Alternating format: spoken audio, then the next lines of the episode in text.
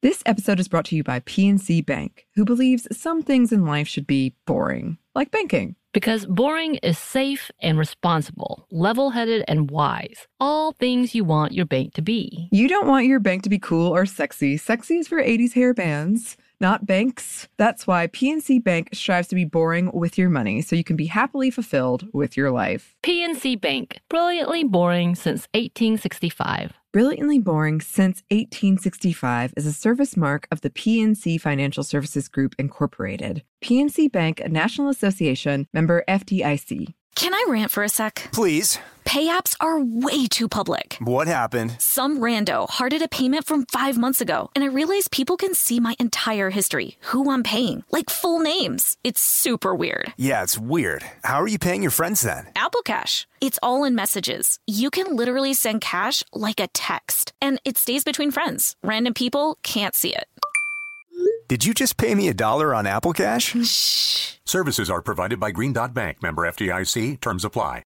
Experts claim there is nothing tougher than a diamond. But at Diamonds Direct, we beg to differ. Have you ever met a mother? Strong, radiant, timeless. This Mother's Day, give her the gift that meets her match. With diamond jewelry starting at $200. Plus, Diamonds Direct's exceptional quality and unbeatable everyday price, you're sure to give her a gift that wows this generation and the next to come. Experience the thrill of jewelry shopping done right at Diamonds Direct. Diamonds Direct. Your love, our passion.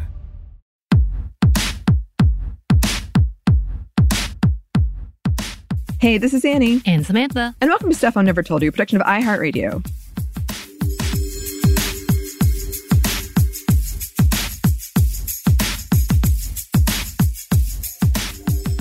And today we are so, so excited and a little nervous to be joined by the amazing award winning activist, author, and podcaster, Raquel Willis. Thank you so much for taking the time out of your very busy schedule, Raquel.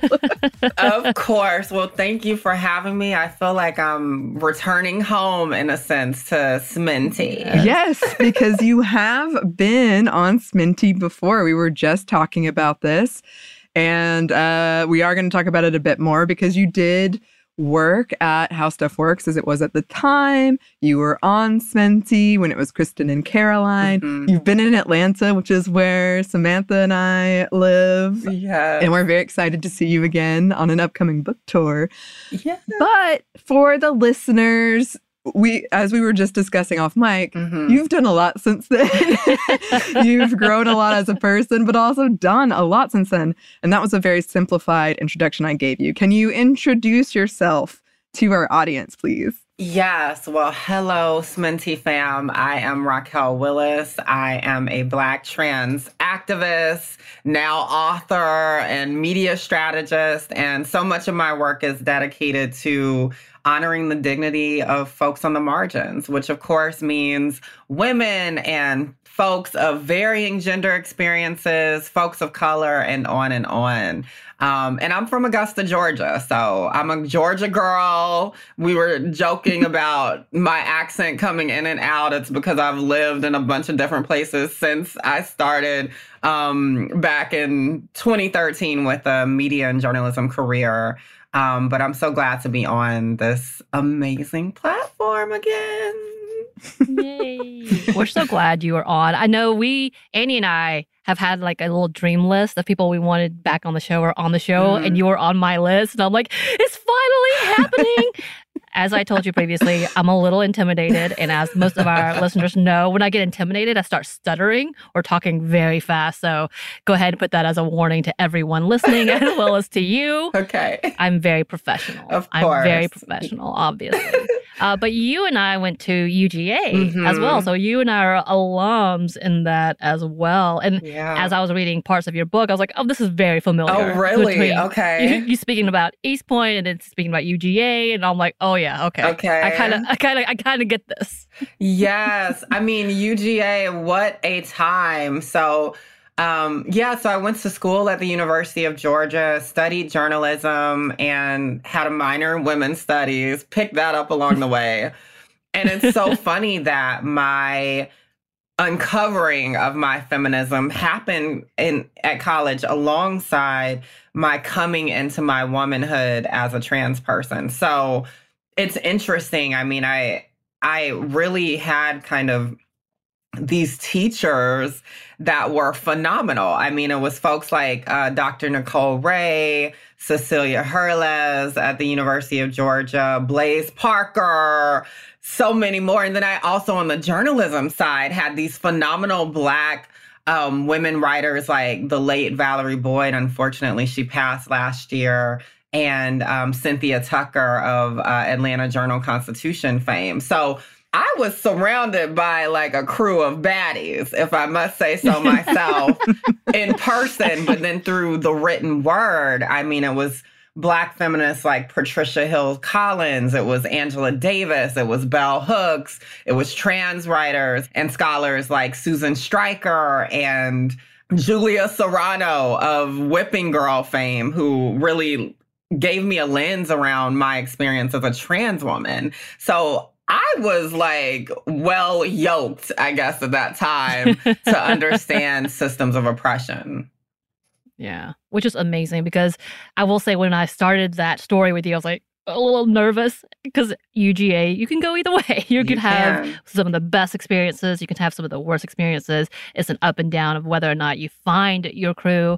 Um, and it can be a hit and miss, especially in a Southern university uh, that is dated with a lot of unfortunate uh, history, but good history, but changes as well. So I was like, yes, okay, good. yeah. But, you know, I think that's the story of the South, right? Is like so often yeah. we talk about the struggle, but we forget that so much of the resilience and the resistance is also a part of that story. And actually, right. we should elevate that maybe more than some of the struggles that right. happened. So, so yeah, I feel you. yeah, I love that. And um, you've touched on so many things that I want to come back and talk about, but I think we're getting a little ahead of ourselves yeah. here. I'm I'm the one that often does that. So we do that too. You're you're right with Obviously. this. Um, I get very excited. yes, uh, we received a copy of your book. The cover is beautiful. I want to talk about that in a second too. the writing is beautiful. You do su- such a good job of like showcasing kind of the arc of your life from the South and then everything else that you've done since then. But can you tell us and the listeners uh, what the book is about? Yeah, so The Risk It Takes to Bloom on Life and Liberation is, like you said, Annie, it's about my experience growing up in the South with a lot of traditionalism. I come from a very kind of classic Black Southern family um, middle class, so there was also that component. But we were also very Catholic. I mean, devout Catholic, set in the front pew every Sunday. Ugh, all of that.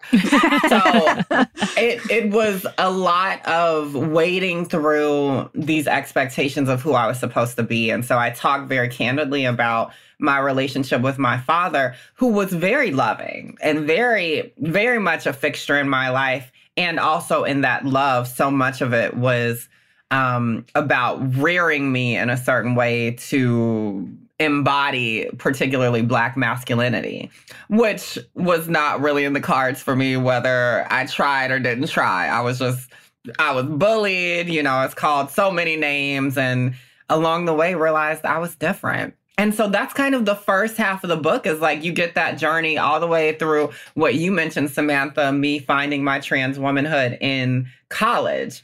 And then the kind of the second big chunk of the book is okay, well, as a black trans woman now, what kind of world is kind of emerging um, for me as someone embarking on a journalism and media career, but also has this passion for social justice. Oh, and we're straddling the Obama and Trump eras. Oh, mm-hmm. and trans visibility is on the rise. Oh, and the movement for Black Lives is happening. And then there's this feminist collective awakening happening with the unfortunate uh, ascension of Donald Trump. So, all of that is kind of packed into the second part of the book. Yes, and it it's a lot. Like I was reading it, I was like, wow, Raquel, you have done so much. You have been all over, and you're so open with your stories um, and so sharing and so vulnerable. Like you talk about really um, what could be like very painful things. Uh, you did say that some of it was therapeutic, but for instance, you talked about your coming out to your family and how that Mhm. sort of spread and like you you you started with your immediate family and then like later other people but how how was that for you like how was sharing those stories for you Yeah, well, I, I think at this point, you know, maybe a lot of people, well, I won't say a lot because there's still a lot of Americans in particular who say they don't know a trans person. Um, but we kind of have this idea of like what coming out looks like in general, um, or inviting in, as some folks are saying now. But I think people forget, you know, I think they're they're like, okay, well, you're 32. Why are you writing a memoir? Like, what have you experienced? And as you said, Annie, it's been a lot. And I'm also an overthinker. So those two put together, you get a book or you get a memoir. Um, but then also, I think people forget that I was kind of coming into my career as a Black trans woman, like literally two months before um, Orange is the New Black premiered with Laverne Cox, the amazing, who did an amazing conversation for my launch event in New York, which, oh my God, big moment. But that premiered two months after I graduated. So I was already kind of navigating um, being a Black trans woman in the world before this kind of visibility era started to take off. And so it was important to kind of showcase my personal trajectory within kind of this uh, change in consciousness collectively around and public education and political education around trans folks' existence. So that's been a thing. I think also I've been blessed to meet so many empowering folks along the way. I mean, whether it was LGBTQ students invested in making our campus um, more habitable at the University of Georgia to Black, queer, and trans activists and organizers in Atlanta who were fighting against everything from mass incarceration to police brutality and on and on to folks at Transgender Law Center who were working on so many different initiatives on a national level to make trans folks safe. On to working at Out Magazine, where an amazing uh, group of folks came together, which I was so proud to be a part of, to kind of shift narratives around the LGBTQ community. And so, one of the things I think that has been a feature so much of my career has been in spaces with folks invested in showing the breadth of experiences on the margins. yeah And you know, as you're speaking of this, obviously you are a writer. Like everything you say has so many things that you can picture with this. Uh, your book was very much the same. You are a storyteller. Oh. Honestly, it kind of reminded me a little bit of the Southern Gothic that I love to read because of the tales of Augusta and your growing up. Very Southern uh, Mhm. level of community, which was familiar in that, yeah, this is Georgia. This is this is what Georgia looks like in growing up with a family that is surrounding you. That sweet tea, that that description of your dinner at the very beginning, I was like, yeah, I know that. I know what she's talking about. You know, the puckering of the lips from him being so sweet. Yes. That whole level, like you're you're an obvious writer in, in all of that. As you tell your story, how did this process go for you? Because Hmm. not only it is a memoir, but it is a story. It is a novel in itself. How did you do all of this writing? What was your thought process as you were doing it? Well, shout out to my therapist. Yes.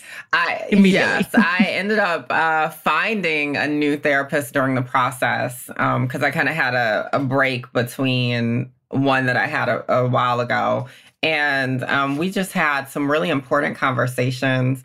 Um, but I, I think that that kind of dovetailed with just kind of the emotional experience of of talking about these stories. I mean, so many of us get our lives down to talking points you know? And so it's like this happened. I came out at 14 as gay to my parents and then came out at school and then found my transness in college and all of this stuff. And then i was a writer here at the small town newspaper and you know and so it's the talking points. And i think sometimes getting our stories down to those little slivers acts as a shield for us to not uh, dig into the deeper emotions of like trauma, of like the things that have pushed us to seek validation in a certain way.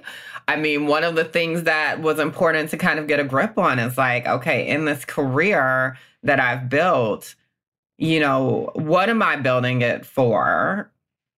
And and at the heart of some of it, which I, I've been unpacking with my therapist, is like I felt like I had to present myself in a certain package to make up for those things that made me more marginalized in our society.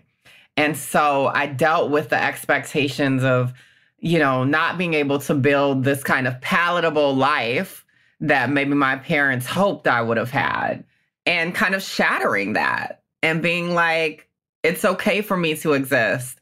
Um, but also, I don't have to work and achieve to make up for those things. Those things are brilliantly beautiful as well. My blackness, my transness, my queerness, my womanhood, my southernness as well.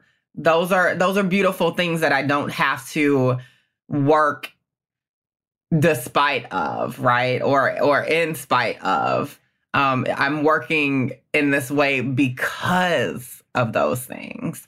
So that was kind of at the heart of it. I mean, I had to have hard conversations with family, with former partners and friends, especially for these moments where I, I talk about tension and conflict, because I really believed in trying to tell my story in a way that it didn't infringe on other people's lives, right? So I, I also wanted them to be able to have their stories while I also told my story from my vantage point. And I wanted that to be clear. I love that because I, I we've been talking about that um, just being on this podcast by nature of like I'll tell a story and I know like if it gets out to my family, Ooh. You know, I don't know how that's gonna go. Um, I think that's great that you reached out to people and had those hard conversations because telling such a story like this is so personal. And there's power in it, right? Like there's power in being a storyteller and telling it on this level, which you you just spoke to for yourself, right? And I had a duty to Mm-hmm. Not move from a place from that place of hurt and harm and trauma to not move from a place of vengeance right and and which is Mhm. something that people can easily do when they have a platform we see it all the time Yes. yes, we do. This episode is brought to you by PNC Bank, who believes some things in life should be boring, like banking. Because boring is safe and responsible, level headed and wise. All things you want your bank to be. You don't want your bank to be cool or sexy. Sexy is for 80s hair bands, not banks. That's why PNC Bank strives to be boring with your money so you can be happily fulfilled with your life. PNC Bank, brilliantly boring since 1865. Brilliantly Boring Since 1865 is a service mark of the PNC Financial Services Group, Incorporated. PNC Bank, a National Association member FDIC. Can I rant for a sec? Please. Pay apps are way too public. What happened? Some rando hearted a payment from five months ago, and I realized people can see my entire history, who I'm paying, like full names. It's super weird. Yeah, it's weird. How are you paying your friends then? Apple Cash. It's all in messages. You can literally send cash like a text, and it stays between friends. Random people can't see it. Did you just pay me a dollar on Apple Cash? Shh. Services are provided by Green Dot Bank, member FDIC. Terms apply. Snagajob is where America goes to hire, with the deepest talent pool in hourly hiring. With access to over 6 million active hourly workers, Snagajob is the all in one solution for hiring high quality employees who can cover all your needs. On demand, temp to hire, part time or full time. You name the position warehouse worker, retail associate, grocery store clerk, fitness trainer, baker, stylist, bellhop, podcast producer. Yeah, Snagajob's got a worker for that. With our easy to use platform, you're able to seamlessly post and fill available positions quickly with a dedicated customer support team to provide all the help you need along the way. Kind of nice knowing you have a talent pool like that in your own backyard, right? Snagajob is the partner you need to keep your business running smoothly. So visit snagajob.com or text snag to 242424 to talk to an expert. Snagajob.com, where America goes to hire.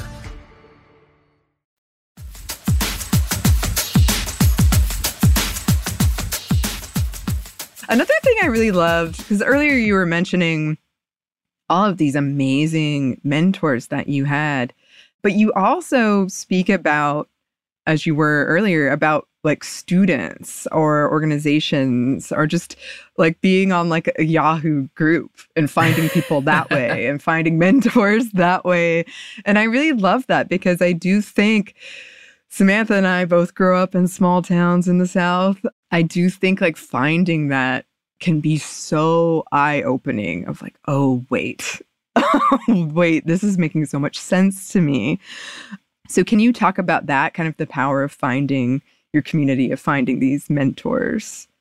Yeah, uh, Annie, thank you for bringing that up. I mean, it's it's so interesting to think about because it life just kind of unfolds sometimes, especially when you're young.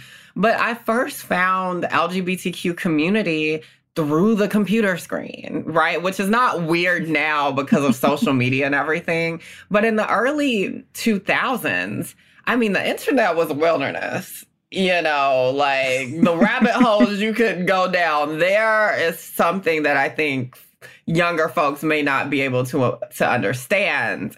But I found community through teen forums where we would talk about our experiences, whether it was from puberty and body changes and everything, you know, all of those awkward things we could never talk about in in our IRL, right, in real life, as we say.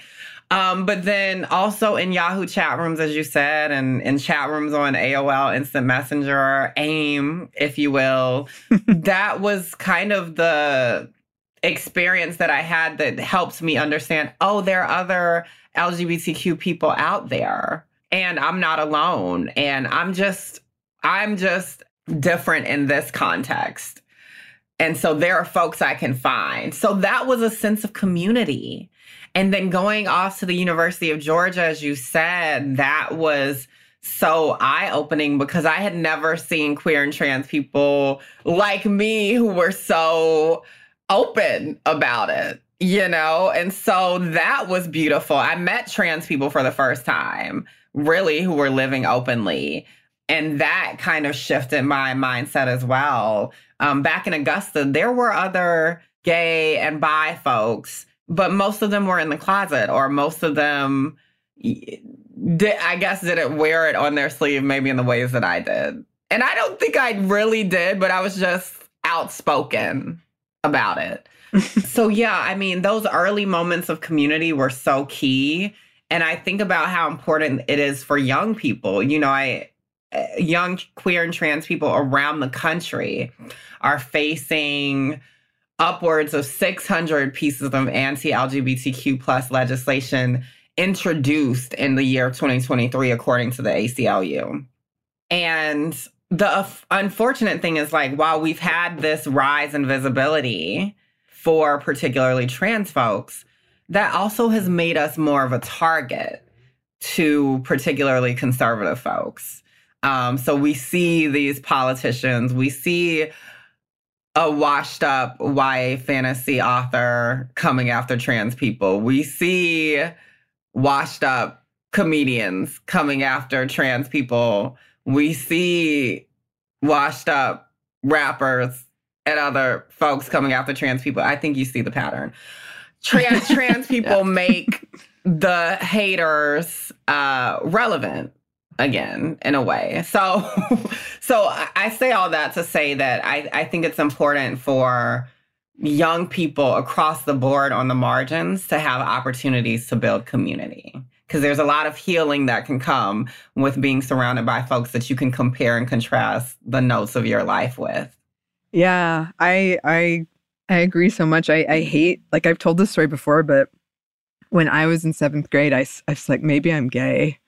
And then I like mm. prayed to God, like, I hope I'm not gay. Cause I knew what it would mean.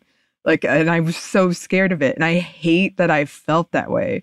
And I think that if I had had community of people like who even knew the terms. Like nobody even knew the words where I grew up. Right. Um, yeah, that it would have meant so, so much. But that you said something that I wanted to come back to because you've spoken about this before. There is, there has been this rise um, in trans visibility, um, which is great. But you've also spoken about how that doesn't necessarily equate to vitality and that can't be the whole picture. Can you talk about that? Yeah, I mean the visibility piece. I, so let's get to the heart of it, right? There are people who are like, "Oh, well, we're always hearing about trans folks." I mean, I've seen on some comments for interviews I've done this week where people are like, "I'm transed out," and I'm like, "What are you talking about?" You know, and a lot of it is people's anxieties around, and particularly cisgender people, that is, folks who are not trans it's their anxieties around not being able to be the default anymore.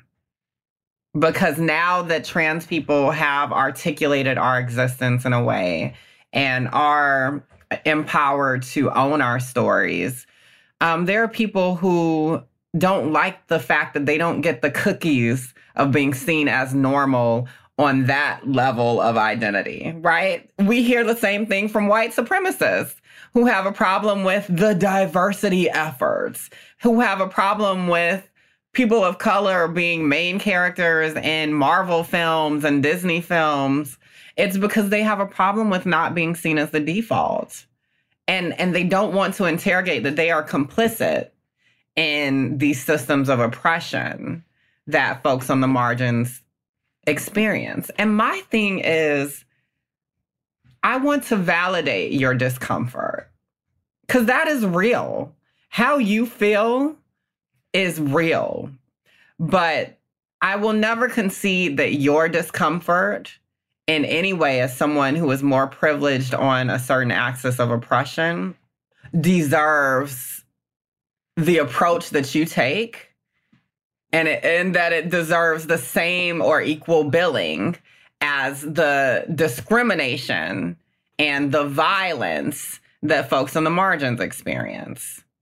So when we're talking about trans folks being visible, it, it can't just be that you have this idea that we've got it made because you might see us on a TV screen or hear us on a, a radio or podcast or see us in a magazine. Do you understand that we still have high rates of uh, incarceration for Black trans folks in particular, high rates of suicidal ideation across the board, regardless of race for trans and non binary folks, particularly youth? Do you understand the barriers of healthcare? Oh, because people are trying to pass legislation to keep young people and adults from accessing what we call gender affirming care, which is really just healthcare. You know, so I, I think it's important for folks to understand that visibility is great, but it often presents more issues when the material conditions have not changed for large swaths of a community on the margins. Yeah. I think it's kind of funny that and I say this funny as in sarcastically, that the idea of just being seen, which is the visibility, to exist, and then to have one out of what a thousand other types of uh, gender ideas be there, and yeah. that's the cause and the focus. When in actuality, it's like, no, you just notice this one because it's unusual, which is the unfortunate part mm-hmm. is that mm-hmm. it shouldn't be that this is rare this should just be on that level of uh, the population like as is in reality, it should be rep- represented. And yet, because it is unique, you are offended by something that is unique because we don't see enough of it, which is the conversation in itself. That Period. that should be the what we're focusing on, not the fact that they exist. It's like, what are you talking about? The reason we're talking about it is because more and more people are going after that one small group of population, not even that small, is smaller than what you have heard before. Mm-hmm. So therefore, all the attacks do not the ratio is off.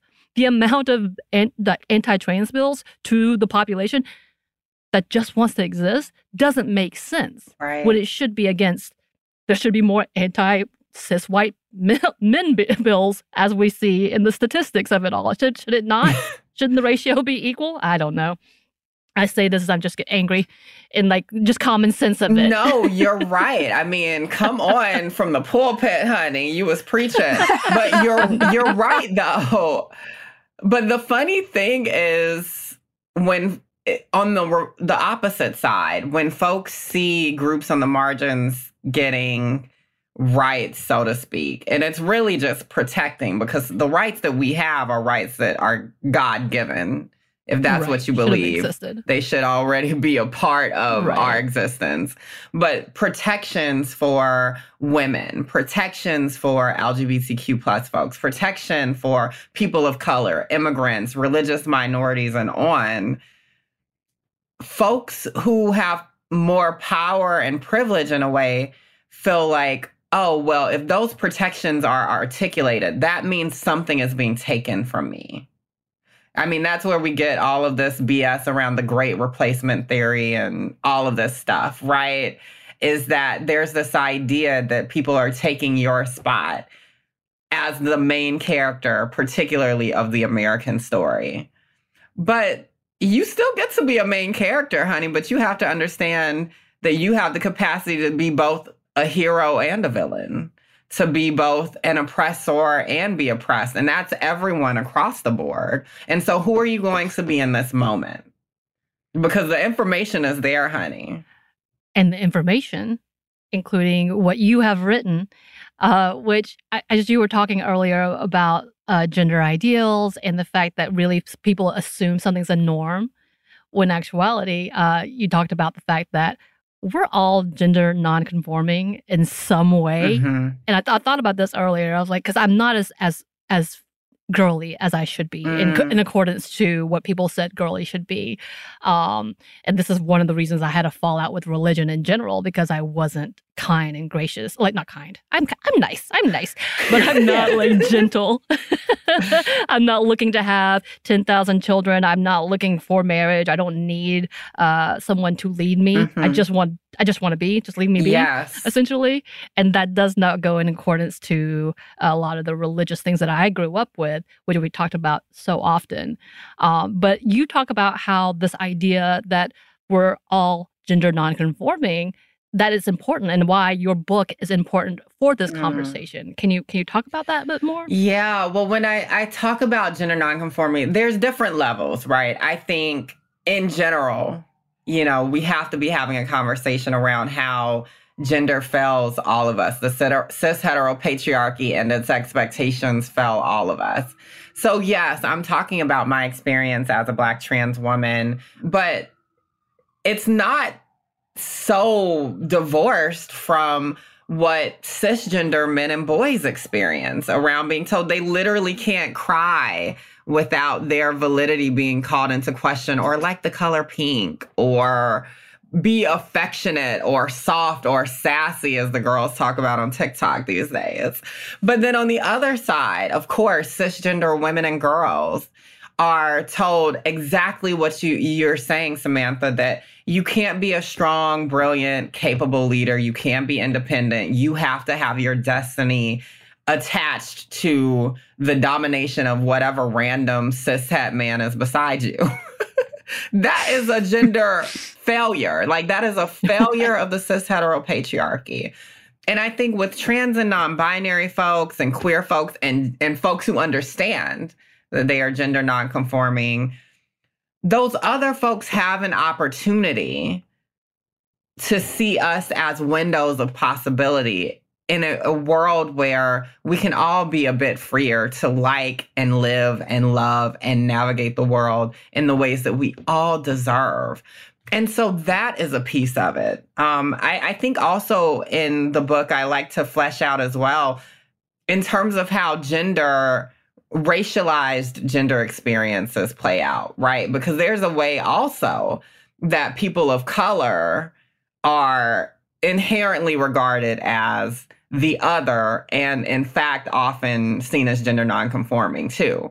So one of the experiences that I witnessed in the movement for black lives was that there was a decentering of a conversation around particularly patriarchal violence, you know. So the dominant frame was like, we can talk about state violence because that is easier, I think, or a smoother conversation to have because often we can talk about a white supremacist system, right? The, the criminal injustice system and on and on.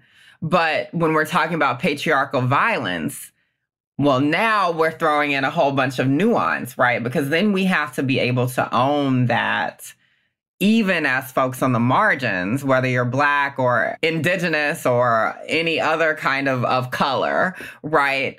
That you also can be an oppressor even within your own group in that way. And so, what does that mean? And so, I try to talk about that. I also love of course, talking about within feminism. We've had a long history of schisms and fissures between various factions. I mean, definitely it came to the fore in the second wave, where, you know, we're talking about the lavender scare and the way that uh, lesbians and queer women were sidelined. Of course, Black women um, were sidelined and created their own feminisms uh, Chicana feminisms, third world feminisms, and so much more. But even before that, when we think about people like Elizabeth Cady Stanton and Susan B. Anthony, who are heralded as, you know, white feminists, pioneers, and heroines,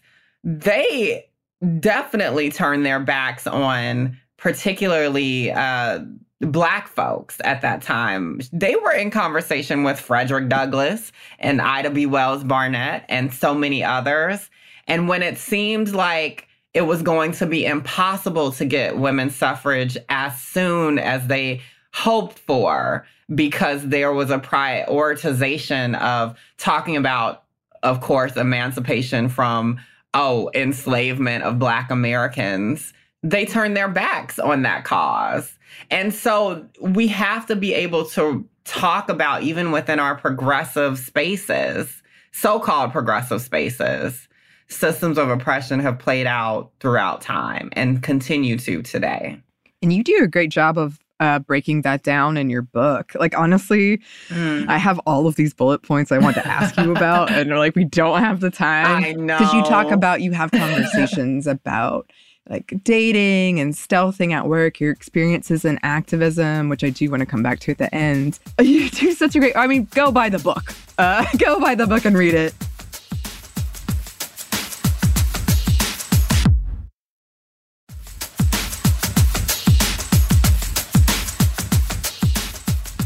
I did want to discuss because the I have it right here the cover is so beautiful. Mm, um, thank you. can you tell us?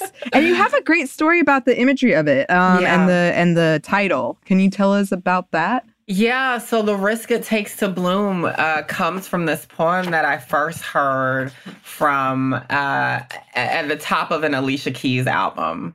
So uh, the third album that she released, The Element of Freedom, at the beginning, she adapts this poem by a woman named Elizabeth Appell from the Bay Area. And it says, And the day came when the risk to remain tight in a bud was more painful than the risk it took to blossom. That was the original version. And then Alicia Keys remixed it and said to bloom. And I love that idea of the risk it takes to bloom because I thought of these moments that I'm chronicling in my life where I didn't know what lie on the other side of being vulnerable and being authentic, whether it was at 14 when I was figuring out how I was going to come out as gay to my parents or at, or at 20 when I was trying to figure out how I was going to come out as trans to my family and the world or what kind of career I could have after I was so deeply impacted by the death by suicide of a young trans girl named Leelah Alcorn in 2014, and on and on. So, that idea of taking a risk and how that has played out beautifully throughout my life. I have no regrets whatsoever for anything, whether it was struggles and difficult times. moving through those things has allowed me to bloom. And I, I know that blooming, of course, is not a one time thing, just like I say, revolution is not a one time thing at the epilogue of the book. It's something that we are called to do over and over again. And I hope that we can be encouraged to do that by sharing our stories like the ones I'm trying to share in this book. Now, with the image, I was so proud to be able to bring on Texas Isaiah, who is a phenomenal photographer who I know in community, powerful Black trans masculine person who is constantly showing up, has a deep sense of self determination and autonomy for Black trans folks, believes in Black trans power, and really hooked me up with this. And I was able to shoot it at a Black trans led organization studio, Black Trans Femmes in the Arts here in New York. So there's a lot of power behind the creation of this image and the crew that came on as well. So many Black trans folks and Black queer folks made it possible. I love how you described it of the a tree. It was a magnolia tree from your youth and like the roots of it, but also the blooming of it.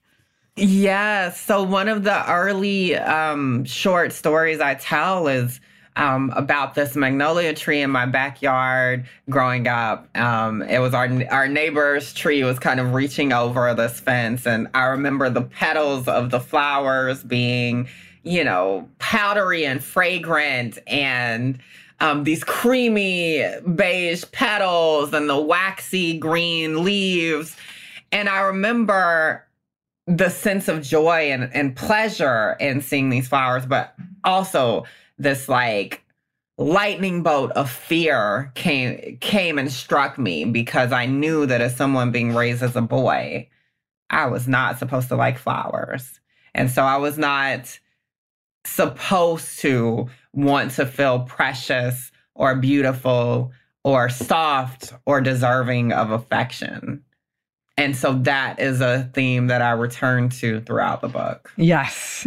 Another theme that you have throughout the book is that you write letters mm-hmm. to the dead. And that kind of transitions really well into our next part because you also you're so busy. You have a podcast. Come on, transition. Sorry, Amy's really good at them. I know I'm really good. Um, you also have a podcast coming out. Mm-hmm. Yes, that is called Afterlives: The Layleen Polanco Story. And one of the letters you have in the book is to Layleen. Yeah. So, can you tell us about this podcast? Yeah, so Layleen Polanco um, was a 27 year old Afro Latina uh, transgender woman who died in Rikers custody in June of 2019. I first heard about her story from a dear friend and fellow organizer, Eliel Cruz, who at that time was working at the Anti Violence Project in New York. And within days, it became clear to me there was this emerging movement from Eliel's efforts, but also from the sister of Layleen, Melania Brown, her efforts, and then, of course, this vast community that mourned her death. And it's so important for us to tell this story because we're having a conversation around state violence that we often don't discuss and and neglect in particular of someone like Layleen. She had epilepsy and schizophrenia, and so being held in solitary confinement, which happened after she was already held on a $500 bail that her family did not know about, after already experiencing uh, harassment and arrest around sex work from New York Police Department officers. Um, she was held in solitary confinement at a point and the UN says that that is torture. And so it's important for us to grapple with the literal torture that is happening to folks on the inside, especially Black folks, especially trans folks, especially women. And so Layleen's story gets at the heart of the issues with these systems of oppression. But we also have the opportunity to do something different with this true crime format that historically has been very exploitative. We get a chance to flesh out the rich uh, environment that Layleen came from, whether it was her chosen family um, including her mom, Aracelis, and her brother, Solomon, but also her chosen family.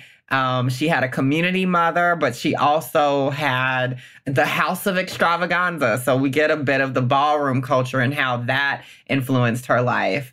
Um, but we also talk about the legacy that came in the wake of her death in Riker's custody. So she became the glue between so many different movements, whether it was the movement to decriminalize sex work in New York State or the movement to halt solitary confinement or to end bail for folks uh, being held um, pre-trial, right?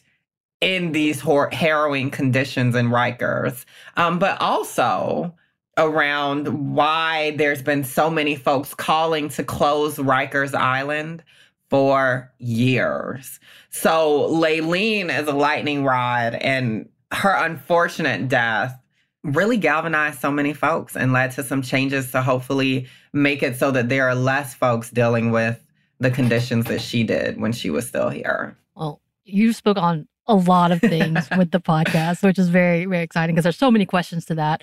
As you know, I, am sure you know the things that are happening in Atlanta. We're, we're talking City. about a lot of the yeah, Cop City, Mhm. and then the reopening of Fulton County jails, which was one of the worst uh, jails in honestly Georgia history, with so many uh, problematic issues. Yeah. So all of these conversations are so important. It keeps coming back around. Unfortunately, I hate that it dies out. It has to have something big to happen again in order to restart this conversation. But it's so important to have things like this podcast as a way to start up educational conversations, but also empathetic conversations. And we've talked about how trashy, I'm going to just say that, true crime has become because of the exploitative natures. And many of the times, they just neglect uh, the family altogether or do it Mm. without permission or do it like in a way that's so um, horrifying, almost like a fantasy storytelling level that just makes it so heartbreaking to hear because you know this is torturing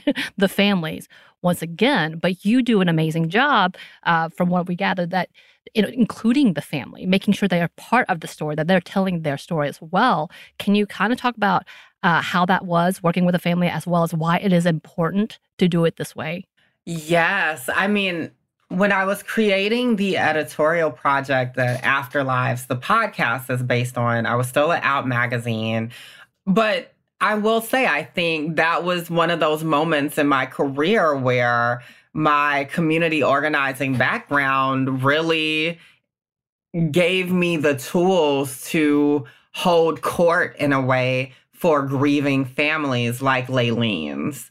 Um, because I, I knew that I wanted to make sure that we did our due diligence, that they were a part of this project that we were creating. And I was able to have some beautiful conversations with her sister, be in community with her sister, um, get her blessing to elevate her story. Because we also don't always see that. You know, when trans folks of color, particularly women, are murdered or killed or die by harrowing means, there have been many cases where the family was not affirming of them and so was not invested in folks knowing more about the story of their slain family member, much less know more about them as a trans person who maybe experienced a hate crime.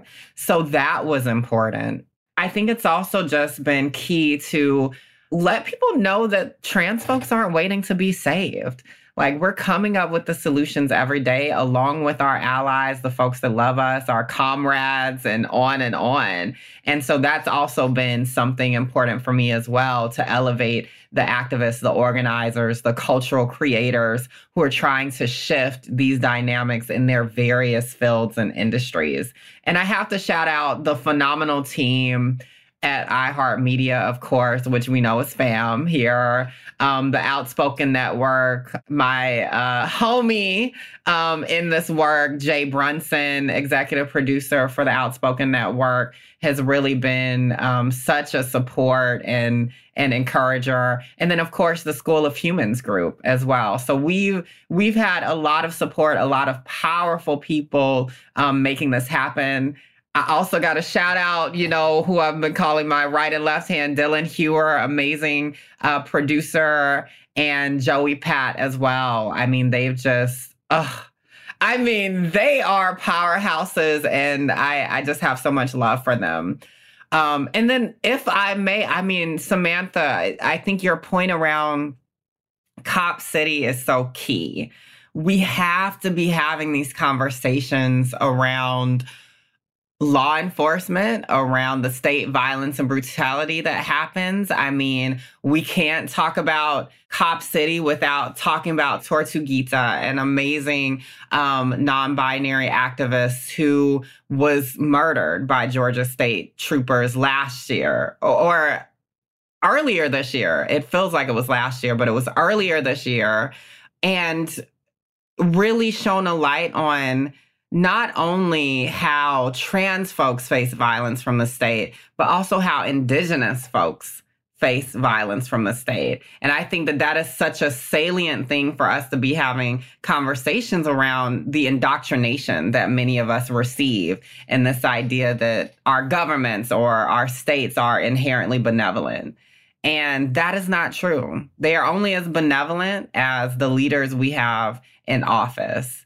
And this is completely tied to why we need a ceasefire, why we all need to be invested in the liberation of Palestinian folks as well from occupation, and why folks who think that none of this has anything to do with them need to come correct and check again because all of the violence and the oppression in this world and the domination that happens it's fed by each other, right? And so we have to be willing to understand that as well as intersectional feminists, right? Have to be able to understand that too. And that's that whole conversation that this is intersectional. Every bit of these different points and every bit of these conflicts are intersectional mm-hmm. and it does affect everything else.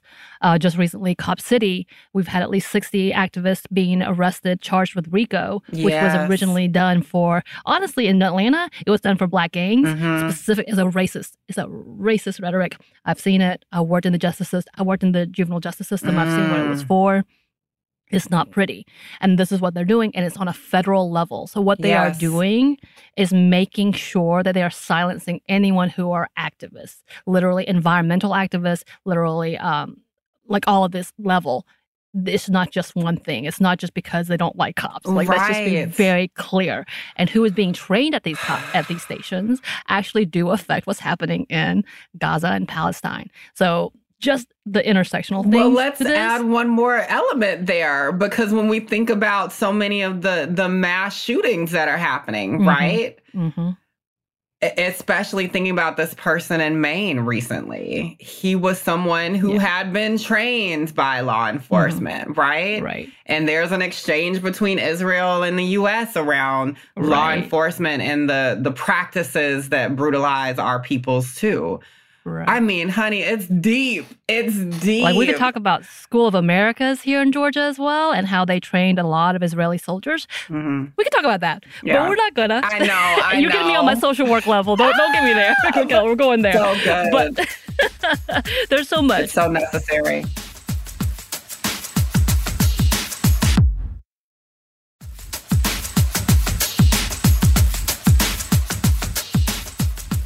Your lists and accolades. Mm. Girl, you're on all the lists. Like every time I look up women to talk about, you're on every single one of them. I'm like, son of a, why can't we get her so again, this is my fantasy. I'm like, yes, she's on the show. When Joey brought uh, you up, I was like, yes, please, yes. immediately. Um, but like you have done it and seen it all. You have like just ran with uh the amazing things you've done in Atlanta alone. Um, can you kind of talk about your experience from the beginning of your activism to where you are today? I know that's a lot. it's a lot, but I'll, I'll, work on it. Um, come on, come on, give me some stories. Well, Atlanta, you know, Atlanta, I say radicalized me. Um, that was where I met Black, queer, and trans community organizers for the first time who were very, very clear in articulating that they were working on all of these systems of oppression at once you didn't have to pick and choose in some of the ways that I, I kind of felt like I had to, especially in college, right? I felt like I either had to be in the LGBTQ student groups or be, be in the Black student groups. I couldn't be in both. But in Atlanta, people brought it all together. We're very aware of the history of movements. Um, I think about different groups like Sister Song, um, which is at the front lines of reproductive justice efforts. I think about Song um, which is also Southerners on New Ground, which does phenomenal work across different um, axes of oppression. But my political home till today is Solutions Not Punishments Collaborative um, with the amazing Toni Michelle Williams at the helm now. Um, when I first met them, I was an intern. So I would leave my How Stuff Works job and then go do community organizing with um, Solutions Not Punishments Collaborative. And so we were doing work around um, the police profiling of particularly Black and Brown trans sex workers in Atlanta at that time. Eventually, I moved into doing more national work, which came with working at Transgender Law Center with some phenomenal folks. I started a project called Black Trans Circles, which focuses on the healing uh, justice components for what I consider to be the survivors that we don't acknowledge, which are the Black trans women who are left behind in communities when a murder happens and no real interventions are made. So that was a powerful project to work on. And then, of course, my activism dovetailed with working at Out Magazine. And I know that folks are like, well, how? Right. But there's such an important place for the cultural organizer, which I think is at the core of the work that I do. Um, so even in my podcast work, you know, to be talking about these systems of oppression that marginalized folks face on this level, that is cultural organizing for me because I believe we can get political education out. We can also galvanize even more folks to be invested in dismantling some of these systems. So that's a lot of my work. I consult with GLAAD, and we also do um, newsroom presentations and interventions around how to cover LGBTQ issues so that because we know that our again our media landscape is not inherently benevolent you know we got the new york times out here being a mess on so many different things as an institution right? But of course, there are powerful folks even within that institution that are trying to course correct and and keep uh, communities on the margins articulated in the ways that we deserve. So this is this is just a snapshot of the work that I do and have done. Um, and I'm excited for what's next. I, I feel like there's a new era emerging around me. You know, I forget you're so young. I say you're young because you're significantly younger than me. But I'm like, God, she's done all of this. What have I done? I made. Oh no! Okay, I did good today. what do you mean? You speak truth to power every week. I talk about my dog a lot, so that's that's well, what I do. You know, know. that's what I do. Awesome. that's kind of me. Joy um, is necessary. true. Speaking of, because I think, uh, like like I said, my previous field was social work, and um, I still have a lot of people a part of it um, that still work in that field as well as I still dabble. I'll say dabble. Come on, dabble. um, but how do you find that balance of trying to be transparent and and sharing your stories and your experiences to also making sure that yourself you're preserving yourself and your sanity and, in your spirit and your joy as well as protecting the fact that yes you're willing to share but you you do not owe people your story like how do you find that mm. balance I mean, I talked about this the other day when I was in conversation with Laverne Cox. Um, not to name drop, but we were. I, I was like, no big, no big. Everybody you've interviewed with recently were like, oh, damn. What? I, They're famous. I know. But I mean, I, I think about this kind of accountability circle. That's kind of the language I was using that I have, you know, whether it's my family, my mom, my sister, my brother, or um, my chosen family, my sisters like Toni Michelle Williams, Aria Sa'id, my friend Chris, uh, Gita Rally, and so many others, right? They are a part of this circle that um, I can just be unruly and messy with, right? And kind of uh, be held accountable to my values around authenticity, vulnerability, showing up for community, and on and on. So that is key, but it's also healing to be able to vent about the world. Mm-hmm. So friendship mm-hmm. is so key. Mm-hmm. That that also has to be at the heart of all of our feminist discussions as well. You know, um, that love isn't just love is important you know i it's not necessarily this like you got to be a bride kind of thing in this particular way love is so much more than that whether it's romantic whether it's platonic and on and on you know so i, I think that that part is key for us to reclaim as feminists love on our own terms but also it's building in space and grace, you know? So I'm lucky to have a team now who supports me and making sure I'm not too stretched thin, even though I think to other folks, I always am here and there and everywhere. But I do have my moments to breathe, I have my moments to nap. CrossFit keeps me grounded. I love it. I'm still sore from the other day, honey. Um, I love a good walk. I love a good massage. I love good music. I love good podcasts like Sminty. Ding, ding, ding. So I build in space for that. I play Fortnite when I need oh, to. Do? I do. Okay. Fortnite. Sometimes Unexpected. Call of Duty. It's a lot, but sometimes. Okay. um, I'm excited for the next generation of The Sims. Is that still going? Is that still a thing? That's how old oh, I. Okay. See, you just you just shaded, I'm sure, a segment of I'm your sorry. audience. but that's on you. That is. No, it's true. Yeah, that, they right. know. They know, know, my my uh, online play is none, none. But I do phone games in the story. But yeah, so I mean, it, it's those things, and it's also just the little boring things, you know. Like yeah. sometimes I try to find the ease in laundry when I'm not like you know, short on time or being able to have a slow day or be able to go to my bodega and they know my order, you know, finding those little moments of liberation that we can bake into our everyday lives is so key. I love that. And that that is one of the things I love about um, your work uh, is that you do you're very open about because I think a lot of us have anxiety about and we're not on the same level as you, but about being an activist and when you're like in that space and people are like constantly judging you and are you not perfect and you didn't do this right or you didn't do that right.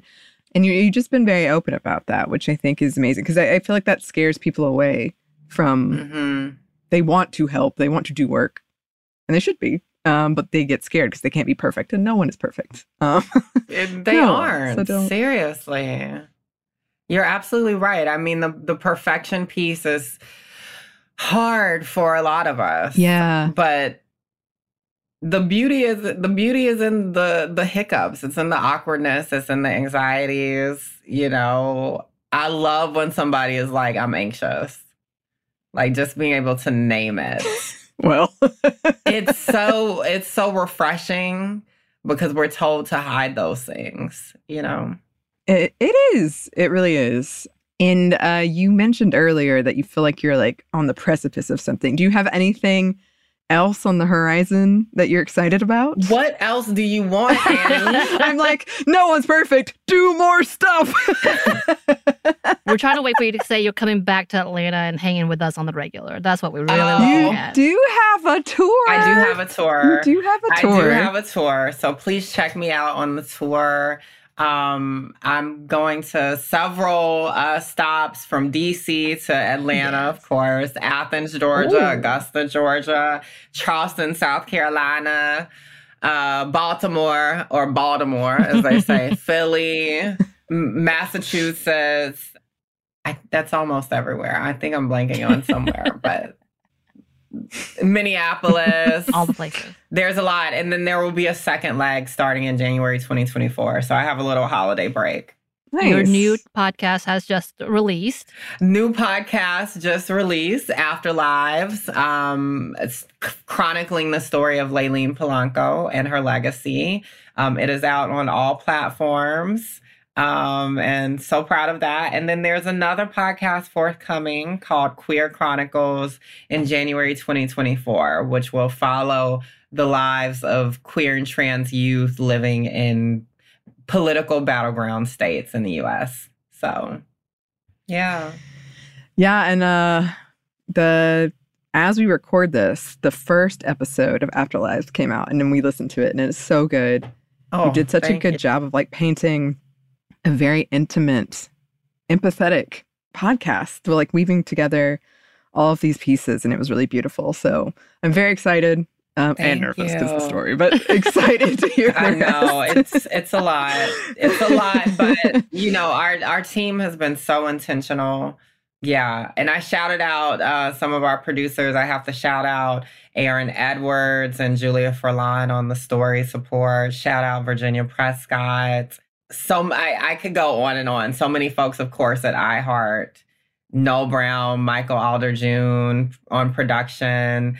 Daisy uh, makes radio is her moniker um, on sound. Wazi Murray, one of my dear friends from Movement, who acted as composer, and giving us the soundscapes that really drew it all together. So, it, and y'all know this, right? It, it really is a collective effort to get out one episode of anything. It really is. It really, really is. And I'm glad that as a podcast uh, industry, we've moved away from pretending that it isn't because we kind of used to pretend. yes. like, we'll just say it was just this person. No, no. Mhm. Um, yes. Well, thank you, thank you, thank you so much for taking the time for being here. We I hope that we get to see you in Atlanta. You're like our best friend now. I hope you don't Oh, mind. Well, come out. I got one name checked off my dream list, so thank you for that. Of Yes. course. And I'm always here. Just look over your shoulder, honey. I love it. You are welcome back All the time. Uh, where can the good listeners find you? Yes, well, you can find out about all of these projects at raquelwillis.com, including the tour. Um, and of course, follow afterlives.pod on IG, but you can also just find Afterlives wherever you get your podcasts. Yes, and get the book. The book Get is the out now. Yes, The book, book, book is out now. Yes. yes. The risk it takes to bloom. Go check it out. It's amazing. Go check out the podcast. It's amazing. You're amazing. Thanks for coming. we loved having you. Thank you. And if you would like to contact us listeners, you can. Our email is Stephanie and Momstuff at iHeartMedia.com. You can find us on Twitter at Momstuff Podcast or on Instagram and TikTok at Stuff I Never Told You. We have a TeePublic store and we have a book that you can get wherever you get your books.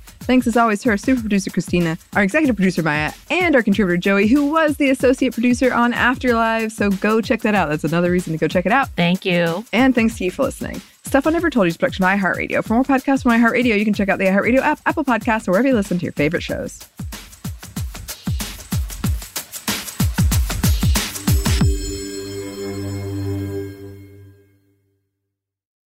This episode is brought to you by PNC Bank, who believes some things in life should be boring, like banking. Because boring is safe and responsible, level headed and wise. All things you want your bank to be. You don't want your bank to be cool or sexy. Sexy is for 80s hair bands, not banks. That's why PNC Bank strives to be boring with your money so you can be happily fulfilled with your life. PNC Bank, brilliantly boring since 1865. Brilliantly Boring Since 1865 is a service mark of the PNC Financial Services Group, Incorporated. PNC Bank, a National Association member FDIC. Xfinity has free premium networks for everyone this month, no matter what kind of entertainment you love. Addicted to true crime? Catch killer cases and more spine-tingling shows on A&E Crime Central. Crave adventure? Explore Asian action movies on Hi-YAH. Searching for something extreme? Check out skating, snowboarding, and more on Fuel TV Plus, the global home of action sports. And find crowd-pleasing bops on iHeartRadio's Hit Nation playlist. There's new free shows and movies to